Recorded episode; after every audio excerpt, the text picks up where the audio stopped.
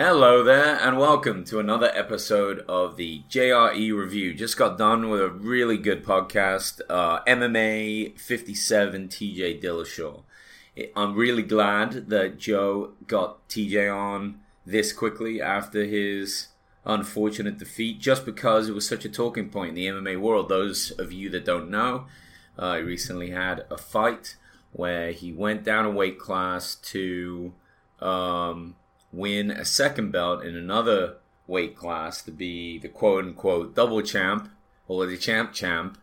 And uh, he lost to um, like an early stoppage in the first round that was pretty controversial. Check out the fight, you can see it. Um, I don't know, there's clips of it, highlights, places, YouTube, whatever. Look at it and uh, and get some information. But he talks about it on this podcast, and uh, the conversation with Joe was really good. It gives a really good insight to TJ and his mindset and kind of uh, where his head's at now. So, yeah, let's start the review.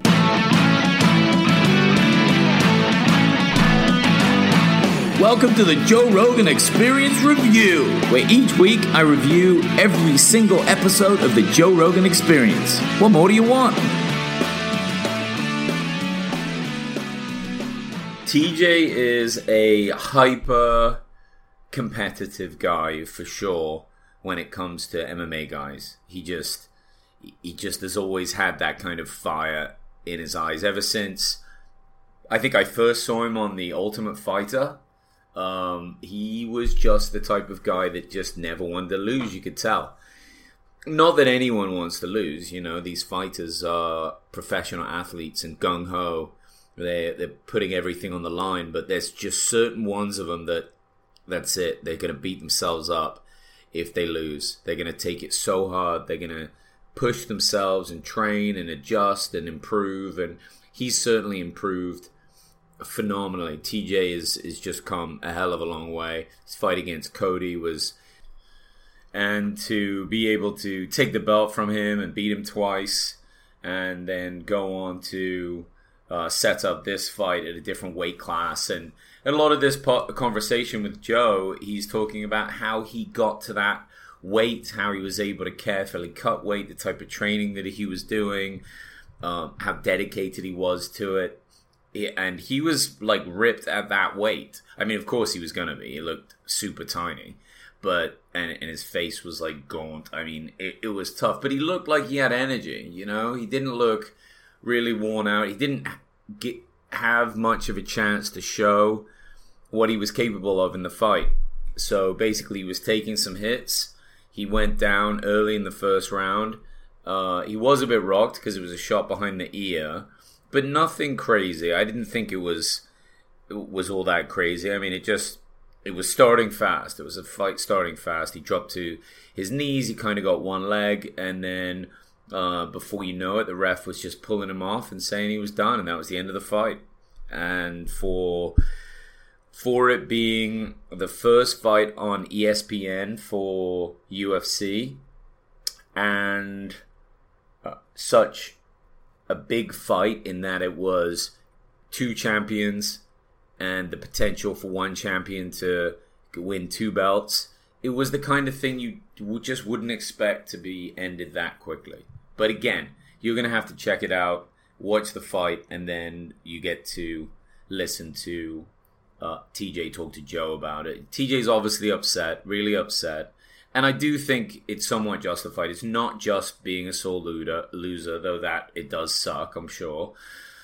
But there's a humility in that, you know, and you can show great strength by saying, I accept the decision and blah, blah, blah. But for him now, I think that he doesn't accept it. He wants another go. It, it, pretty much everyone is calling it out that this fight was stopped too soon. Joe said the same thing. I think Dana said it as well. Uh, so it was a great shame. It really was that it had to go down that way, and uh, hopefully there be another chance to to um, show what he's made of and, and, come back and, and do it again. Uh, I think it's going to be a great fight if it gets a chance to get going who knows? Maybe it'll end the same way right away. I mean, that's entirely possible too. So uh, we just have to see. But like I said, TJ was taking it hard. He worked incredibly hard for the cut and then training. And uh, again, they were talking about the champ champ. And that is an expression that really only became common since Conor.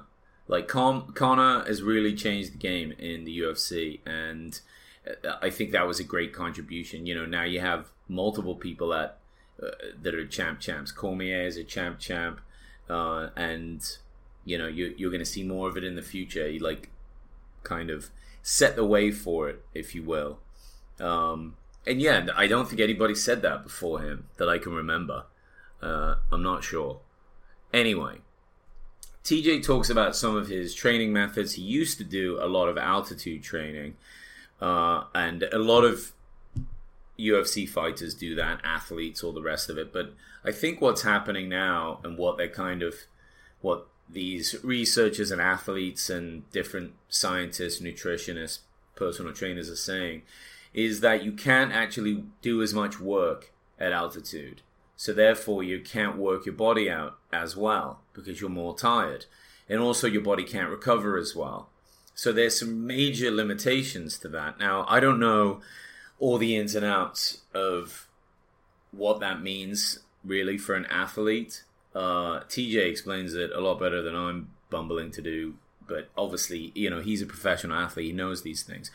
But it's I like that it's changing. I like that these things are constantly evolving. Like that was the the big way of thinking, the big way of training. Everyone goes to altitude for their camps, etc.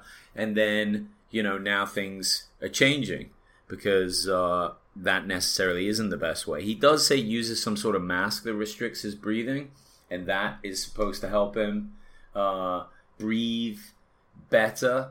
Not while he's got it on, obviously. It's very difficult to breathe, but it's supposed to mimic when he's running out of oxygen and, and having to work harder just in his lung capacity or the rest of it. Uh, he did say he was using some kind of device that, and he passed out doing it. So, uh, with caution, use those, obviously. Read the instructions. Uh, I can't imagine ever training hard enough to where I would want to wear some sort of device that gets in the way of my breathing like that. But hey, if you want to be a world champ, you got to do some extreme things. That is for sure. And um, also, Joe was saying to be the best fighter, to be the greatest UFC guy, you almost have to be a little bit crazy. And crazy in not unstable, but crazy in the sense of like crazy to win, you know, crazy fearful of losing. You've got to have just the most unbelievable drive and I would imagine like being really good at anything, massive support and huge sacrifice across the board. Like you can't do normal things for the most part. Like training never stops. You've always got your eye on it. That's why I'm not surprised to hear so many uh, UFC guys, MMA guys now. You know, I mean, they're really eating and training and living like like professional athletes from all different kinds of sports you know, it's not uncommon to hear that somebody doesn't drink. You know, somebody doesn't, you know, that they, they only eat the very best food all the time. They only go to the very best gyms and the most advanced setups. It makes sense because if you aren't willing to make that sacrifice, someone else will, and that might be the edge that they need to kind of kick you out and and get in there. And the reason, I mean, it sounds obvious, right? It sounds obvious that they would be like this but I think what I like about hearing TJ on this podcast is that you're really hearing the evolution of these fighters. Because if you remember back to the original Ultimate Fighter seasons, like 1, 2, and 3, people were getting hammered in that house. Like most of the guys going in to fight had drinking problems. Uh, Chris Leben was a perfect example. I think he was like absolutely smashed on his season. That was season one, I believe. Uh, uh, multiple other seasons have been like that. Fights in the house, just people being a mess, not necessarily eating right, not cutting weight right. I mean, the sport has just evolved to a whole nother level. Nowadays, you know, not only, I don't think they let them have alcohol in the house anymore, but they're, they're behaving themselves. They're living a lot differently. And they're emulating guys like TJ, who are champs, living this way, training this precisely, because in order to be a champ, to be you got to emulate those guys. You got to do what they're doing. TJ uses a, a, garage of his trainer, who's also a calculus teacher and a very smart dude, but it helps TJ out and other guys. So they just squish everything into this garage that they use, which is uh, unusual. You know, you'd think that they would go to a much larger gym and set up, but it's about the community you're with and people that know what they're doing and helping train. And, and this, the guy that trains TJ is like a numbers guy, obviously, he's a calculus teacher, but he's all about taking tests, you know, heart rate, blood levels, all this, and, and, and scheduling the training and the eating, all based on that. So it's a very kind of scientific setup. I think Joe wants to have this guy on. I don't know if he'd go on Joe's podcast, but it would be really cool to hear just his setup and his how how he does everything.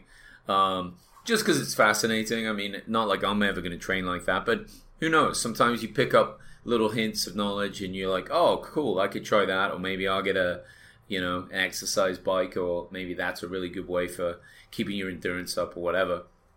And uh, towards the end of the podcast, some takeaways that I had that I liked from it, and I, I think I might start doing a bit of a takeaway segment at the end, just like a, an overall recap of, of really the the best things that I got from the podcast is just how he TJ recovers what he's using. So so he hasn't used cryo, but he did go with Joe after the podcast. If you follow him on Instagram, you would have saw that. He loved cryo. Doesn't really mess with the ice baths. Thinks they're too cold.